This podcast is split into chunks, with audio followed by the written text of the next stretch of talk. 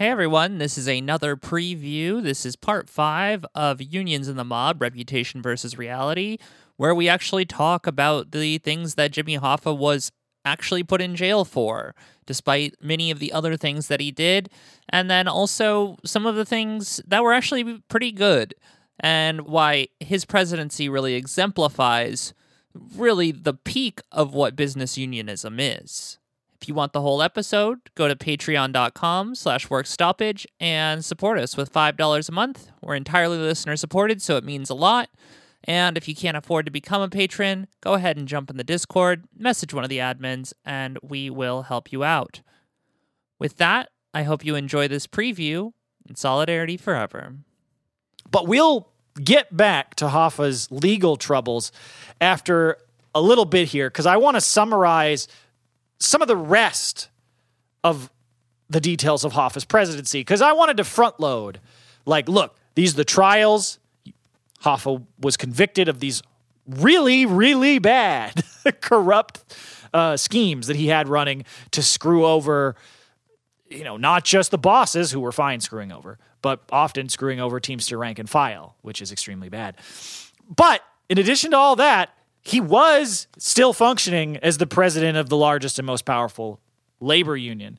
And so he was involved in all sorts of other both crimes and other actual uh, surprisingly sometimes good contract negotiations. So so just to preface this the primary sources that I used for both this episode and most of the series, which is where most of the info on all of these these various upcoming events comes from, are Walter Sheridan's The Fall and Rise of Jimmy Hoffa, David Witwer's Corruption and Reform in the Teamsters Union, and Dan Moldea's The Hoffa Wars. And so some of the other big ticket like events that Hoffa was involved in during this period, at the 1961 Teamster Convention, Hoffa promoted high-level mob capo Tony Provenzano to international vice president. That same year, Provenzano ordered the murder of Teamster dissident Anthony Castellito. Provenzano would be eventually sentenced to life in prison for that murder, but not until 1978. Mm. Uh, close Hoffa associate Roland McMaster was convicted in 1962 of receiving illegal payments from a trucking firm in Ohio, the Youngstown Cartage Company, in exchange for allowing them to use non union labor. Boo. In 1964, a former Teamsters official in Kansas City, Missouri, Floyd Hayes, who had provided testimony to the government about the Teamster leader leadership's relationship with the Kansas City mob, was murdered in a drive-by shooting. Uh, in March 1965, Hoffa refused to provide strike benefits for workers at Teamster Local 327 in Nashville unless the local leadership helped pressure a local organizer who had testified against Hoffa in one of the recent trials to recant his testimony. And the lack of strike benefits provided by Hoffa during this strike played a major role in the workers involved actually losing the strike. Uh, so, because Hoffa couldn't get the leadership of that local to basically pressure a, a local organizer to lie under oath and likely be convicted of perjury, uh, Hoffa, out of spite, torpedoed a strike by those workers. That sucks. And between 1960 and 1964, 126 Teamster officials and associates, nearly all of them allies and friends of Hoffa, were convicted of various crimes. Now, assuredly, a few of those are your standard bullshit oh, they were extorting a business by like being too rough on a picket line or something, which we don't care about. Those mm-hmm. are not real crimes. But uh, most of these are, you know, the sorts of frauds that we've been covering that genuinely hurt the membership of the rank and file and were, you know, the sorts of things that prior to Dave Beck and Hoffa's leadership of the union were not particularly common in the mm-hmm. Teamsters. But then, since that period, served as almost post facto justification for all of the you know lies about corruption that had been thrown at unions broadly in the period before this.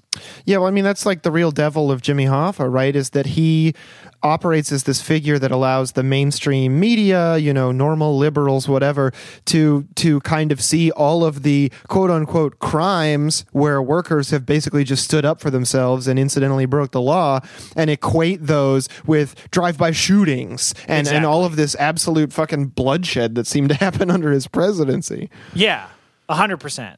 But at the same time, in addition to all of this malfeasance and abuse of the rank and file, Hoffa also did during this period negotiate some pretty groundbreaking contracts. Like in 1964, four days before his jury tampering trial began, the Teamsters signed the first national master freight agreement regulating trucker wage and benefits across the entire country.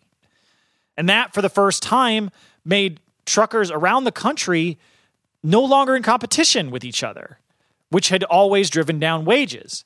So, this provided Teamster truckers a major raise and made the job a genuine career that workers could build a life from. And that maybe exemplifies really why many in the rank and file continued to support Hoffa even after he was convicted, stealing money basically out of their pockets.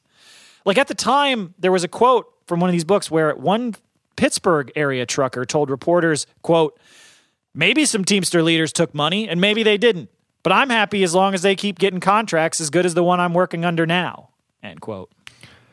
Hard to argue with Pittsburgh guy logic. Yeah, I mean, you can see how that comes about, especially Yeah. with the way that historically the jobs were really highly undervalued, despite being essential in you know the um, logistical needs of just general the general economy of the country, and uh, you know, so they were probably feeling, hey, people are recognizing how important I am. I don't really actually give a fuck what the government is trying to say about my union leader who's getting me a really good paycheck. Mm-hmm.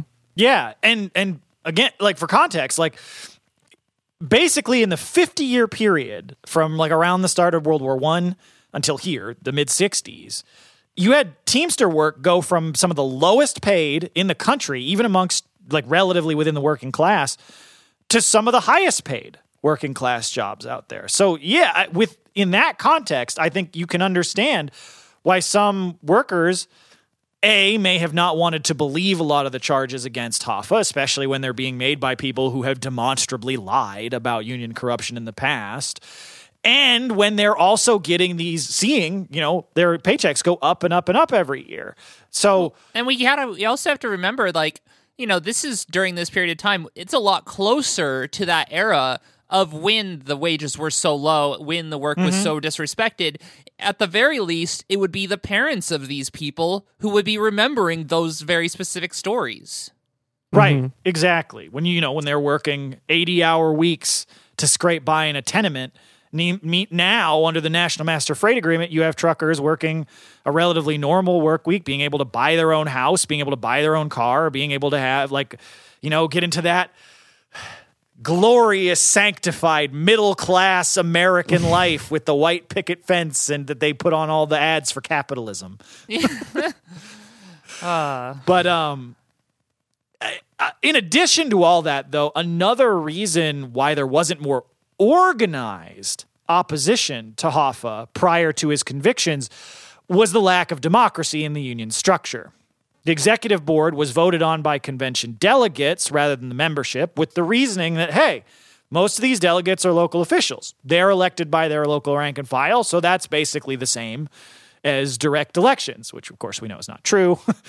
uh, but oftentimes in practice, local leadership simply just appointed the delegates rather than going through this whole nasty process of uh, uh, voting. and that made it much, much harder for any sort of organized opposition voices to reach the convention. And even if they did, they knew they would likely face retaliation if they spoke up. But that's not to say there wasn't any organized resistance to Hoffa's corrupt leadership. You know they going crazy about me, nigga. Nah, you know. Don't act like you don't know what you ain't heard out there. Like, man, I'm a real shooter. I done did that. Yeah.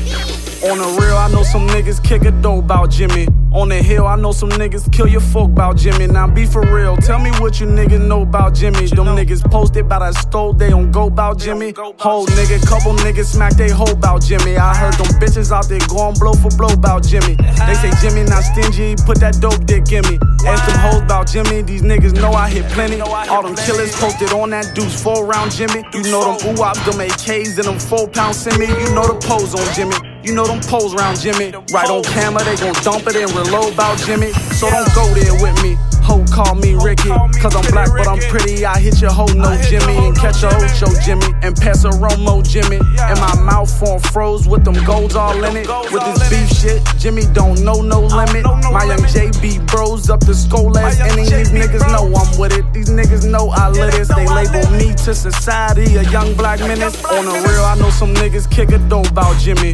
On the hill, I know some niggas kill your folk about Jimmy. Now be for real, tell me what you niggas know about Jimmy. Them niggas posted about I stole, they don't go about Jimmy.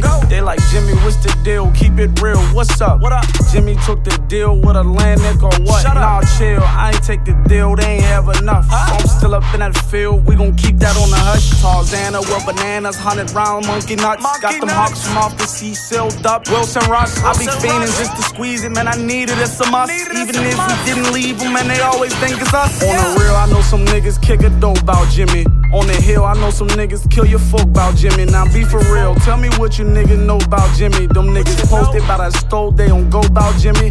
Whole nigga, couple niggas smack they hoe about Jimmy. I heard them bitches out there going blow for blow about Jimmy.